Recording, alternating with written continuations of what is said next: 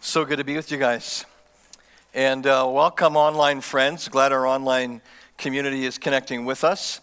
Um, last Sunday was incredible. And uh, Joel and Hannah Dumaine, great servants of Jesus. I mean, the Spirit of God just rests so strongly upon them.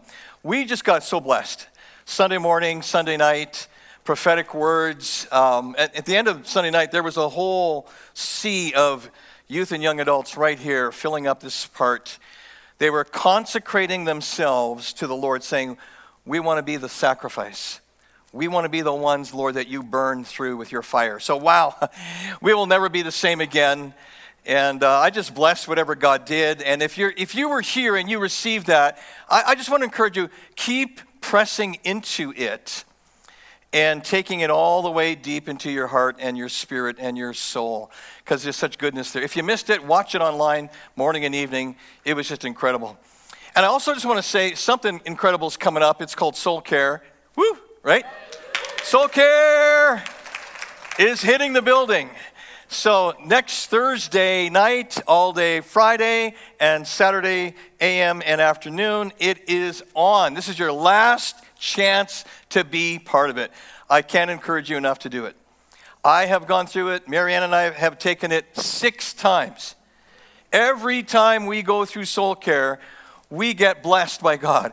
We, we walk out of it with another level of freedom, wholeness, uh, encouragement, strength, all those good things. So, putting the plug in, I think you got to register really soon before it ends.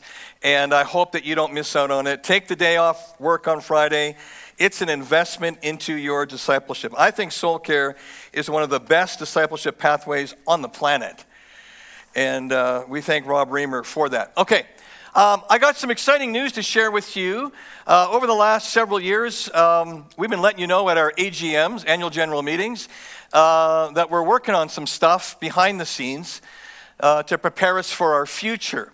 And last AGM, we shared with you that we hope that within this year of ministry, we will be able to start a new organization, a new entity uh, that will help us to release new initiatives for the kingdom of God. So I'm happy to announce to you that it's alive. And this is like pre launch, so we're coming to you early with it. I want to introduce you to something called Renew. Renew Generations Ministry. It's parallel to Kingdom City Church. It's currently an extension work of Kingdom City Church. Um, but it's a, it's a new thing, it's a new wineskin, really, that God has led us to, uh, to build. And um, we're, we're, actually very excited on, on the reality that we've got society status already, and we've applied for charitable status with it. And that'll take about 10 months to a year or so but we can start using it now because it's a legal entity. So, what will this do for us? This will enable us to start things that should be outside of our church properly, legally. Uh, it'll allow us to receive different kinds of donations and different kinds of revenue streams. Um, it's going to just enable us to change the world uh, in a greater way. And we're so excited about it. We have people working on the website, the logo, uh, presentations are coming. So today is just kind of like a preview, right? Just letting you know uh, this thing is rolling. There's a lot we need to explain about it, but it just it's just going to be a blessing to Kingdom City Church. It's going to enable us to go anywhere, do anything, that kind of thing, right? So um, stay tuned for more details about that. You guys excited about that? Awesome. Okay. Let's turn in our Bibles to Nehemiah chapter 1 and chapter 2. Uh, we're back in the series that we started at the end of March called Greater Vision. And we're looking at the scriptures to find out what does God say about vision. And vision comes from the heart of God, really. He's the source of greater vision. And I have sensed that something's going on in our church here. In fact, I, I really believe the last two months God has opened up territory spiritually over the Airdrie Calgary region. And I, I just sense for the last eight weeks that God is downloading enormous amounts of vision upon his people. Do you guys sense that too? It's like I've talked to many of you, and you're like, you're all getting vision vision for your life, vision for your family, vision for your career, uh, vision for your ministry. And everybody qualifies for this. Every single one of you can receive vision from God. He's not stingy. and the Lord wants to bless us, right? Jeremiah 29 I know the plans I have for you, says the Lord plans to prosper you, not to harm you, plans to give you hope and a future. So, this is really His heart for us. He wants to release vision into our lives. Can I just get a little bit more monitor, Chris? Thank you. So, I want to pray an apostolic prayer over you from Ephesians 1, verse 17. It's Paul the Apostle speaking here, and he releases this visionary intercessory moment. Let me just declare it over you right now that God will give you a spirit of wisdom and revelation in the knowledge of Him, and that the eyes of your heart will be enlightened, that you would know the hope of His calling, the riches of His glory, and the exceeding greatness of His power to us who believe. That's a prayer. That's, that's a declarative prayer, believing that God is going to give vision to his people. He's going to reveal things to them. And I just really sense that God is up to something. In fact, I believe by the end of this service, some of you are going to actually receive downloads from heaven. And you're going to put it into your life, into your work, your business, your school, whatever it is, and you're going to see the kingdom of heaven advance through you. So, so exciting. Okay, so uh, what is the definition of vision? Let me just put it this way um, Vision is a clear mental picture of something invisible that God is doing or about to do that is revealed by the Holy Spirit. And today is a day of vision. If I was to ask you, you know, like when you go home, when you drive on your street and you walk into your house, where do you put your car keys? Um, where's that lamp in your bedroom that you switch off before you, you go to sleep? What's your favorite restaurant? Can you picture that? Right? While you're picturing that, you're using your imagination. And that's one part of vision. That's just on the natural level. God gives us the ability, because we're made in His image, to imagine things naturally. But we want to take it to the supernatural level. We want to take it to the realm of the kingdom of heaven. And God is releasing vision into the hearts and minds of his people. It's hard not to get some. So today I want to talk about when the vision gets you. The first message was on how you get the vision. Now we're going to flip it around. We want to see how the vision gets us. So I'm going to cover four things. I'm very organized for this message, apparently. So here's the four things. Number one, you got to perceive the vision. Number two, you got to pray for the vision. Number three, prepare for the vision. And number four, you got to perform the vision. We're going to go to number one. Are you ready? Perceive the vision. Nehemiah chapter 1 and chapter 2. In this book of the Bible, which is, I think, the greatest book on leadership and vision, we hear about this man named Nehemiah who's there living in Persia, right, right, around the territory of Babylon at the time. He's serving Artaxerxes, who's the ruler of the Persians. And uh, so he's in a, Nehemiah is an Israelite, but he's living in, a, in an ungodly empire, if you will. And he's got a job at the very highest levels of that society. He's the cupbearer to the king. Now, a cupbearer was someone like a personal executive assistant, or maybe even like a, oh, a vice president, if you will. So try to picture this. If the king of Saudi Arabia was going to fly to Calgary and come to Kingdom City Church, he would have his Nehemiah organize the trip. Get the security detail in place, get the limo lined up, the flights and everything, and that person would be fully in charge of the king's journey while he traveled. That's Nehemiah. And as cupbearer, he had the, I guess you could say, the, the honor of tasting the king's wine before the king drank it. Why did that have to happen? Is the king just kind of like finicky? No. People were always trying to kill the kings back then. And so, in case someone put poison in the cup, they would say to Nehemiah, You drink it first. And he would taste it, and if he lived, the king would then drink some of the cup. And so, this is the role that Nehemiah had. He was really high level. He was very, very, very close to the most powerful man on the planet. He's an Israelite and he's concerned about his home country. Verse 1 The words of Nehemiah, the son of Hachaliah. It came to pass in the month of Chislev, in the 20th year, as I was in Shushan, the citadel, that Hanani, one of my brethren, came with men from Judah, and I asked them concerning the Jews who had escaped, who had survived the captivity, and concerning Jerusalem. And they said to me, The survivors who are left from the captivity in the province are there in great distress and reproach. The wall of Jerusalem is also broken down, and its gates are burned with fire. So it was when I heard these words that I sat down and wept and mourned for many days. I was fasting and praying before the God of heaven. Nehemiah is an Israelite. He's going about his work one day, and some travelers come in, and he says, What's happening in Jerusalem? And they give him the freshest news that they have. It's not good. The city's demolished, the people are scattered, the walls torn down. He hears that, and it wrecks his life. It disturbs him so much that all he can do is sit down and weep and mourn and fast for several days. When you perceive the vision, sometimes your heart is going to flip over. Sometimes you're going to stop in your tracks. When you receive a vision and when you perceive it, you might lose some sleep. You might get annoyed about something. Nehemiah was really wrecked by this. And so he goes into his apartment, his condo in Persia, and he weeps before God.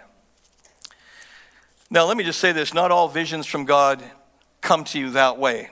There are other visions that God gives to people like you that will come with joy and excitement and a thrill and an amazement and a great anticipation. That happens too. In this case, this is a different kind of vision that's being laid upon Nehemiah. And sometimes when God is giving you a vision from heaven, He needs you to see things from heaven. To see the true condition of an area of life around you, or your own country, or your province, or your school, or your family, or your business. You see a great need, you feel an urgency in your spirit, you want something new to happen, you see a problem, and you can't shake it. And it's like the vision is starting to work its way into you. Bob Pierce was the founder of World Vision. Before he launched that mammoth organization of human uh, relief and uh, humanitarian aid, he was in Asia. I don't know if it was China or some other place, but he was, he was there to observe poverty and he saw this lineup of people to get rice.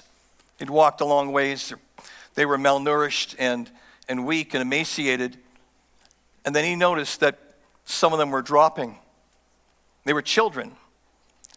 And when he found out what was happening, he realized they were dropping dead on the ground. They were so hungry and so weak, their hearts failed. They didn't make it through the lineup. They would pull them out of the lineup and someone would take their place. And he thought to himself, I think God's saying something to me. And here was his vision we got to get the rice to them quicker. We got to make sure that nothing stops the rice from getting into the hands of the people so that they can survive. And out of that came world vision. I think visions that are birthed like that are going to so so encapsulate your life that you can't even separate yourself from the vision, then you know it's from God. I think that people can see things when God is showing them things that others can't see. I've been reading Myles Munroe's book, The Power of Vision. Great book. Thank you, Shabu Lawrence, for recommending it. Awesome book. And he tells the story, Myles Munroe, of a day in which Walt Disney, everybody know who Walt Disney is? He created Disneyland he designed it in his head. And, um, So Walt Disney has, has opened up his theme park. There's only one ride in it. And he's sitting there one day looking out over a little part of a field, and a guy who was cutting grass came up to him and said, Mr. Disney, um, what are you doing? And he said, That's where my mountain will be. And the person didn't see anything, and he said, That's where I want the mountain. And all his architects and designers were with him, like, Okay, he was designing Space Mountain. He could see it. Ever been on, who's been on Space Mountain? Woohoo! Yep, Half the world's been on Space Mountain.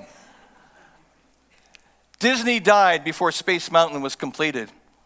And on the day that Space Mountain was dedicated at his theme park, his widow wife came in and someone introduced her and said, Oh, Mrs. Disney, we're glad that you're here for the dedication of Space Mountain. It's too bad that your husband Walt was not here to see it. And she corrected him, saying, He saw it long before you did. Vision gets in you and you see things, you hear things, you feel things that heaven wants you to pay attention to. Am I talking to any Nehemiahs here today? Myles Munroe says this vision possesses you, you don't possess it. Love that. The Bible says faith is the substance of things hoped for, the evidence of things not seen. Can we let the vision start landing on us today that God has for us? Can you just with me can you just just like open up your spirit and say okay god i'm ready. Whatever you want to show me whatever you want to say whatever you want to give me oh god i want it to land in my heart. Myles Munroe says this there's something within you that is being called by eternity. So i'm asking you what is heaven saying to you today? I remember a couple years ago, almost, there's a group of us in Montreal in the old streets. We're there with Joel and Hannah Dumaine in Quebec. We're walking through. I know I've shared this with you in the last six months. I'm saying it again. I heard a voice behind us as we were walking say, Awaken this nation. And I turned, like, who in the world said that? And our team was there, and everybody's like, no. Uh, and I said, some of you hear that? And they went, three or four people said, I heard it. I know I heard it. That was the day that something landed in my heart and other people's hearts related to our nation. And I would say that we cared about our nation before that day, but that day took us to a level of receiving something for our nation. So you got to perceive the vision. Secondly, you need to pray for the vision. That's what Nehemiah does. You can look at it. I won't read all those verses there, but in chapter 1, verses 5 to 10, he says, Oh God, you know, and he appeals to the covenant of God, to the promises of God. He's saying, This is the kind of God you are. Remember, God. And by the way, God, we repent of doing stupid stuff, God. So, Lord, would you kind of help us, God? And then in verse 11, he says this, Oh Lord, I pray Please let your ear be attentive to the prayer of your servant and to the prayer of your servants who desire to fear your name. And let your servant prosper this day, I pray, and grant him mercy in the sight of this man, for I was the king's cup bearer. This is not wimpy praying. This is not like, hey, I'll shoot you a text. Yeah, I'm praying for you. You know how those texts go, right? Yeah, yeah, praying for you, meaning like, I just, I like you. we should just say, I like you, instead of saying we're praying for people. We don't pray for them, right? This is not kind of like um, send in a prayer request to the intercessory prayer team thing. That's good to do too. This is not like defaulting to the intercessor saying, You guys do the praying, we do the working. No, no, no, no, no, no. Jesus said, My house will be a house of prayer.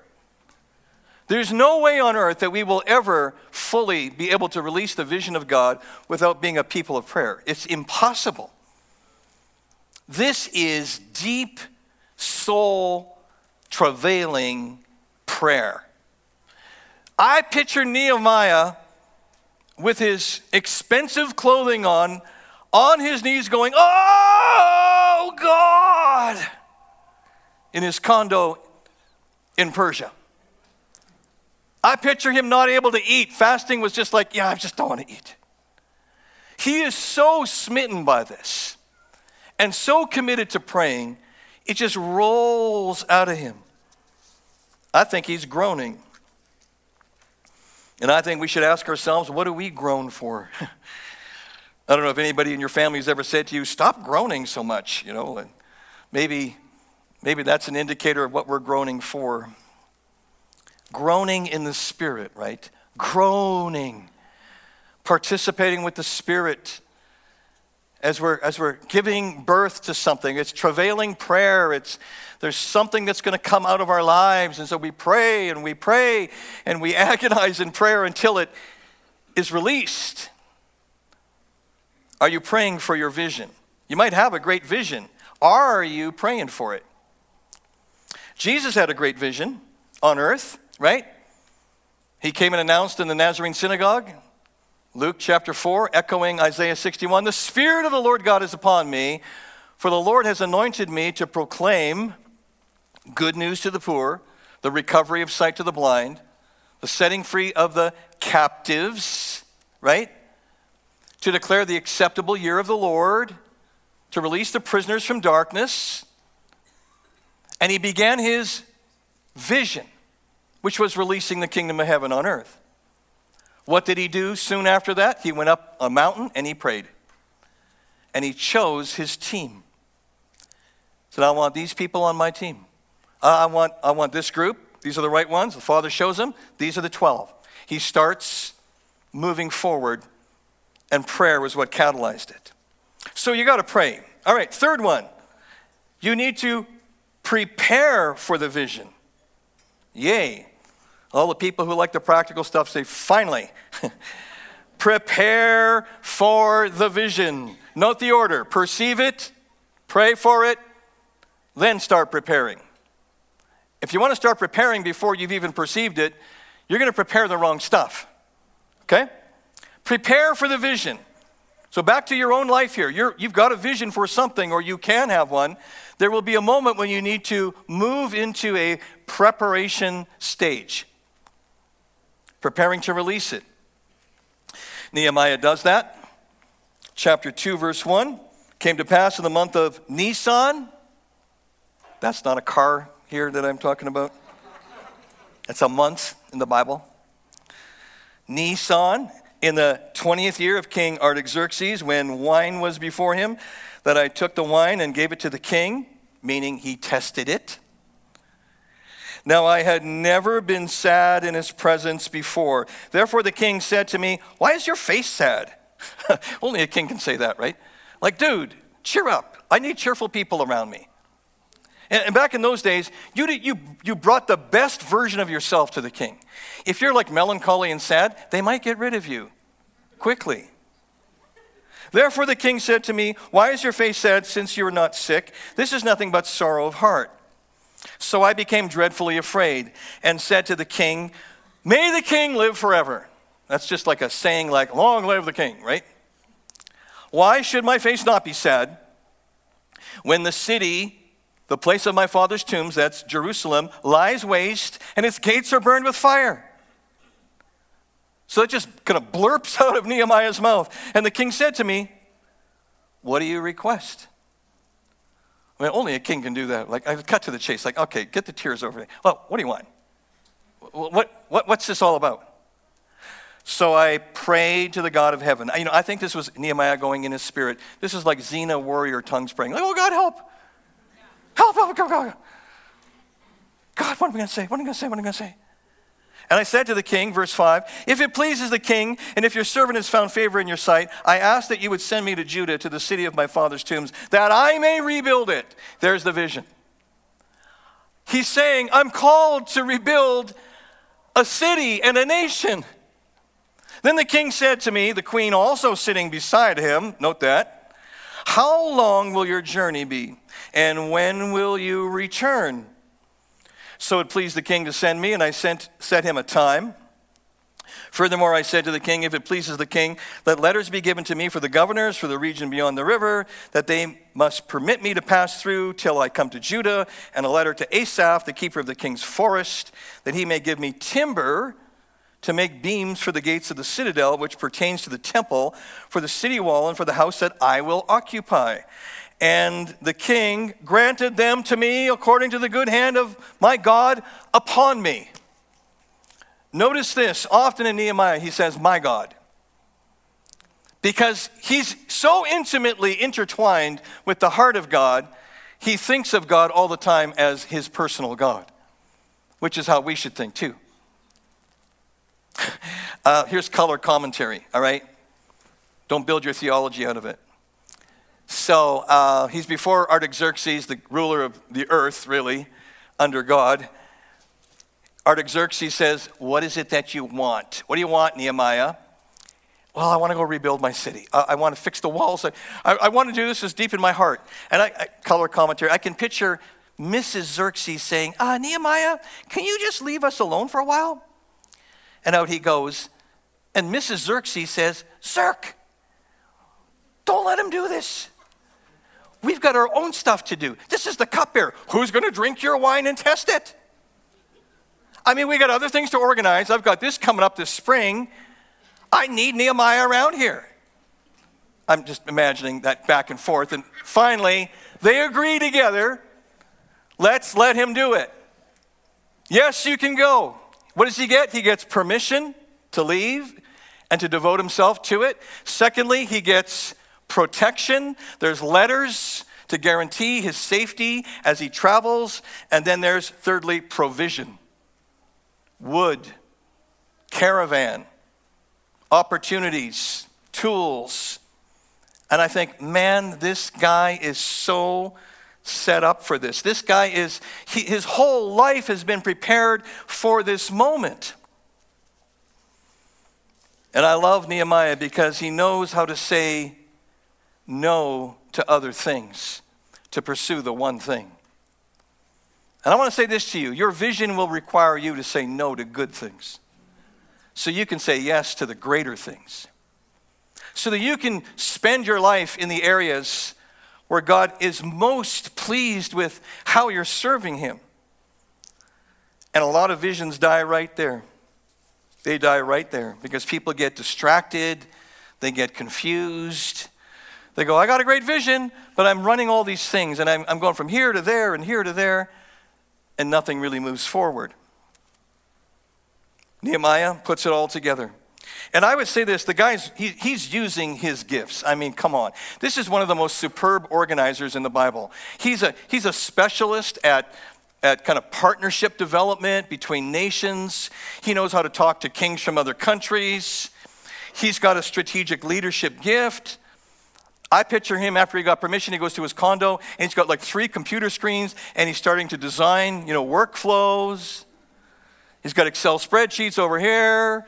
He's making phone calls. He's doing FaceTime. Hey, I'm coming. I need a horse. Like, okay, we'll have a horse for you. Actually, have another one, just in case I, I need a second one. All that kind of stuff going on. He is preparing for the vision.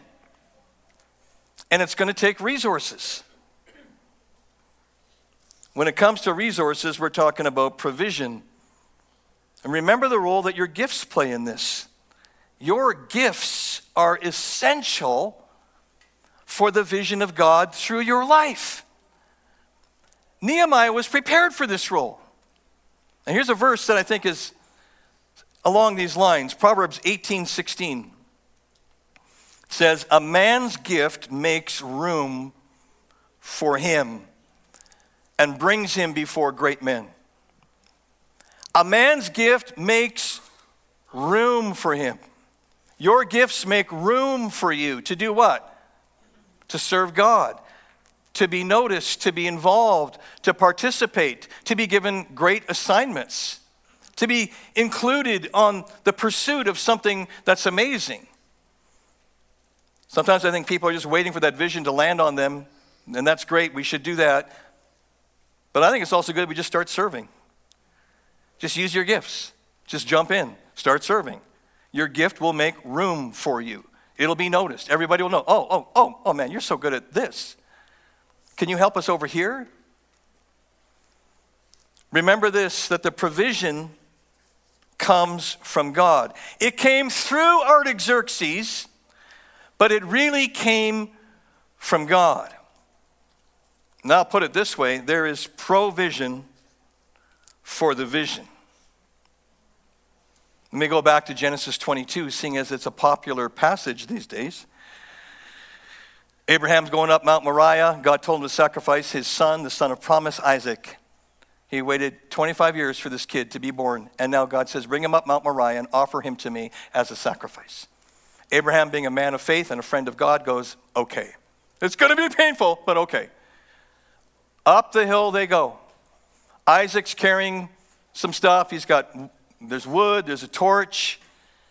And Isaac, who probably was anywhere between 12 and 15 years old, said to his dad, Dad, here's the fire, here's the, here's the wood, but where is the sacrifice, Dad? And Abraham says this profound statement. He says, The Lord Himself will provide a lamb. The Lord Himself, son, will provide a lamb. And in the Hebrew, it's Jehovah Jireh. The Lord will see it through. Jireh means see it through, it's a visionary term. You see, what God sees happens. The Lord Himself will see it through. And so, as the the arm of Abraham is about to come down upon his son to slay him. He hears a voice from heaven Do not lay your hand on the son. And then we hear that sound in the thickets. Remember last week? Hey, Ram, would you like to be in the Bible? yes! Go stick your head in the thicket. Okay. Now you die. oh, Joel, thank you. That was so awesome. So awesome. God Himself will provide. Jehovah Jireh, the Lord will see it through. God is going to see through your vision. If it has come from Him, He, He will see it through. We're involved, but He provides. He provides. Anybody here know George Mueller? 1800s? Pastor George Mueller, London, England, walked the streets of London, saw all kinds of poor kids, orphans everywhere, malnourished, abused. And he went, This is not good. I'm going to have to start an orphanage. He didn't write down and say, I have a vision. He just, it just was in him. I'm going to start an orphanage, Lord. And God blessed him. And he was given a building, he was given people to help him out, he was given furniture and all of that. And he lived by faith. His book on faith is one of the best books to inspire you to believe God for everything because God can do anything. And there were moments when, when they were trusting God for the needs of the orphanage, and it came down to the wire. Like on this one day, he's got 300 orphans in the orphanage. The head mistress of the school says, Pastor George, there's no food for breakfast. There's no food for the children this morning, Pastor George. And he says, Get all the kids together, put them at the table. 300 kids are put at the table knives, forks, spoons, plates, empty cups. Sit them down. She said, There's no food for them, George. He said, Sit them down. They're all sitting down, 300 kids. And George Mueller prays, Thank you, God, for the food that we are about to eat. In Jesus' name, amen. There's a knock at the door and it's the baker from down the road. He's like, Yeah, I, I made too much bread this morning and it's going to go bad unless I give it away. I got a whole bunch of bread. Can I give it to you? A few moments later, the milk man, the dairy guy, comes up with his wagon cart. Yeah, we've just had so much milk, we don't know what to do with it. I've got dozens and dozens of gallons of milk. Can I give it to you? Yeah, we'll take that. That's kind of like how they lived and there was meat wagons that came by and people d- donated clothing and money often at the very last moment. God is never late. Never late. But sometimes it might feel that way. That's just how we see things. Last thing i want to mention here is about performing the vision. Nehemiah gets very very practical. He wants to set the whole thing in motion. So in chapter 2, at verse 11, did I read this for you guys? No, I don't think. Verse 11 So I came to Jerusalem and, and, was there three days. Then I arose in the night, and I and a few men with me, I told no one what my God had put in my heart to do at Jerusalem. Nor was there any animal with me except the one on which I rode. And I went out by night through the valley gate to the serpent well and the refuse gate, and viewed the walls of Jerusalem, which were broken down, and its gates, which were burned with fire. Then I went on to the fountain gate and to the king's pool, but there was no room for the animal under me to pass. So I went up in the night by the valley and viewed the wall. Then I turned back and entered by the valley gate, and so returned. Um, where are you? And the officials did not know where I had gone or what I had done. I had not yet told the Jews, the priests, and the nobles, and the officials, or the others who did the work. Then I said to them, Here's the vision talk. You see the distress that we are in how Jerusalem lies waste and its gates are burned with fire. Come and let us rebuild the wall of Jerusalem that we may no longer be a reproach. And I told them of the hand of my God, which had been, had been good upon me, and also of the king's words that he had spoken to me. So they said, Here it is, let us rise up and build. Then they set their hands to this good work. It's in action now. They've gone from planning to performance. And they get it done. They actually get it done. It happens.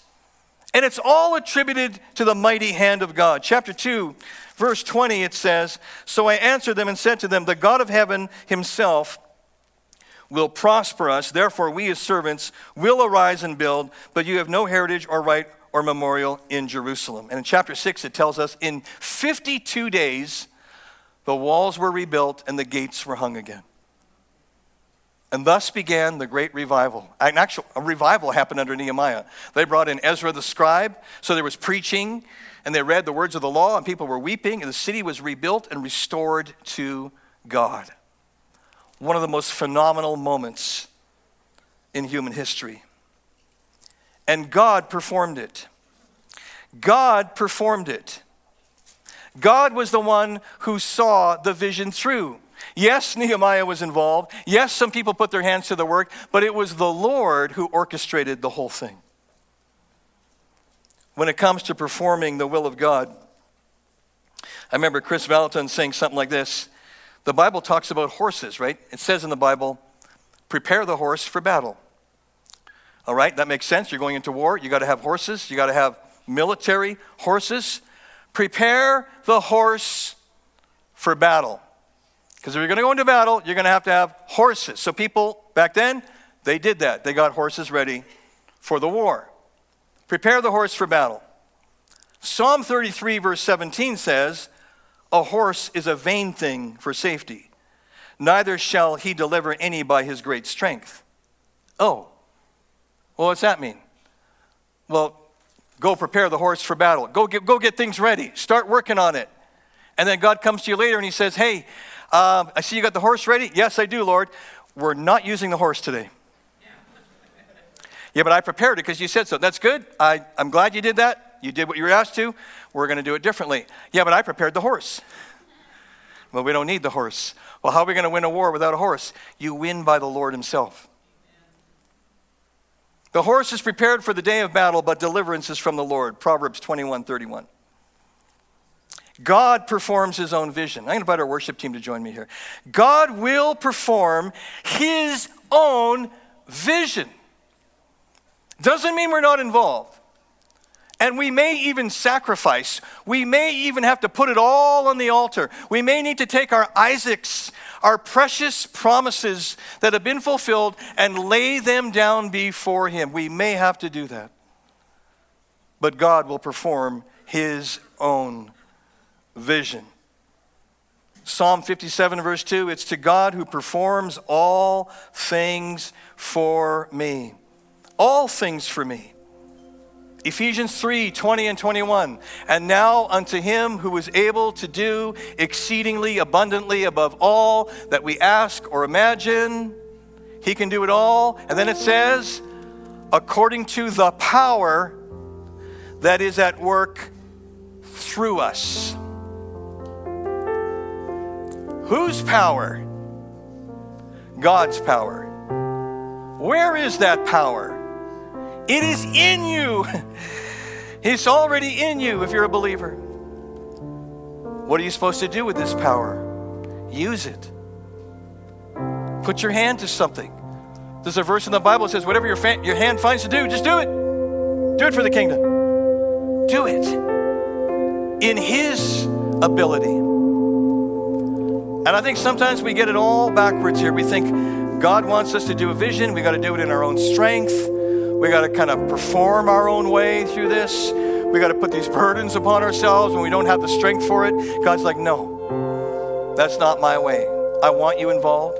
I want you surrendered. I want you willing to be used. I want you to put your feet to the ground when I call you to. But I'll do it through you. I have to credit Andrew Wommack for this great faith teacher. He talks about getting things done in the kingdom. And he zeroes in on the word responsibility. And he defines it this way He said, Responsibility is my response to his ability. That's profound. It's my response to the one who's really able. And when we really tap into that, God can do anything through our lives. So, is the vision in you? Yes, it is. We're going to go into a time of just closing off our, our worship gathering here, but we got a response to make. I want to invite you to stand.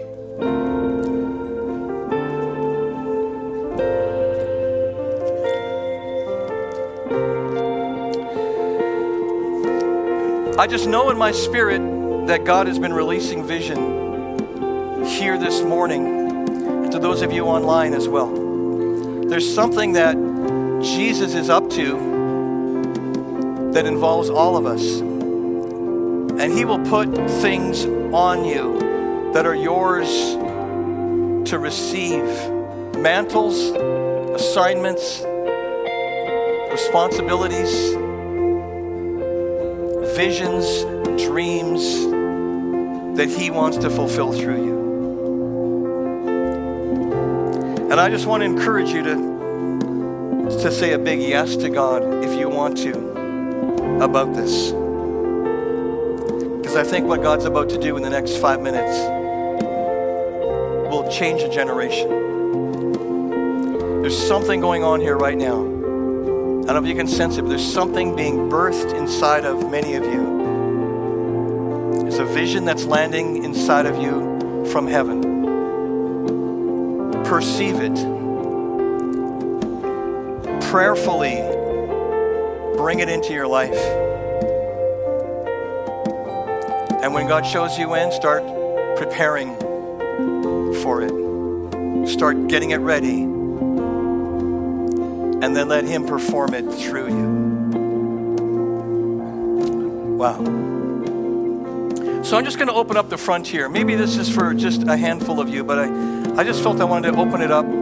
If you feel like God has touched your heart in this area of vision today, and you just want to mark a moment and say, Lord, I'm, I am, I'm ready to move into this. I'm ready to embrace this more deeply. I already know what you're saying to me. I just want you to have the freedom to come up here to the front. Just do that if you want. I'm just going to pray a blessing over you. And uh, if Holy Spirit is speaking to you to do that, then I invite you to just demonstrate that. You don't have to come to the front. Just come if you want to come to the front. You can you can say yes to your vision in the back row. But if it helps you, come to the front.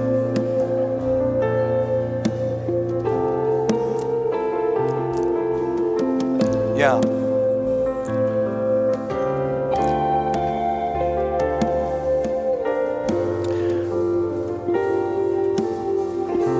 Yeah, Lord, thank you for what you're releasing right now. Thank you, Jesus. I pray, Holy Spirit, that you will release over your bride here, Kingdom City,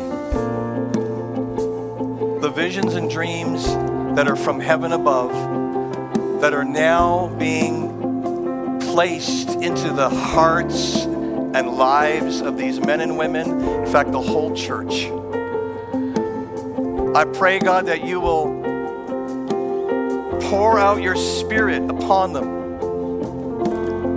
I pray that they will see the vision like never before. I pray, God, that you will provide for the vision. I don't even know if we have to ask. Of course you will, but we're going to ask anyways. Because if we ask, we shall receive. Amen? So let's ask, Lord, provide for the vision. Provide it. Provide what is needed, whether that be resources, people, favor, timing, blessing, wisdom, whatever it is. And Lord, I pray a blessing over those who are in business right now. I thank you, God, for the business leaders in our church.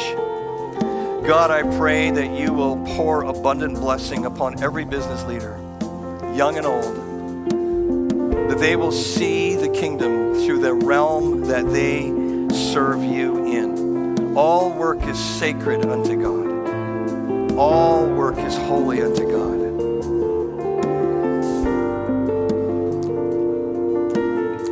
I think God is putting something in some of you. There's a birthing going on right now. Maybe you can feel it deep in your soul. There's a birthing going on. Just let the Lord do that in you. Don't be in a hurry. Just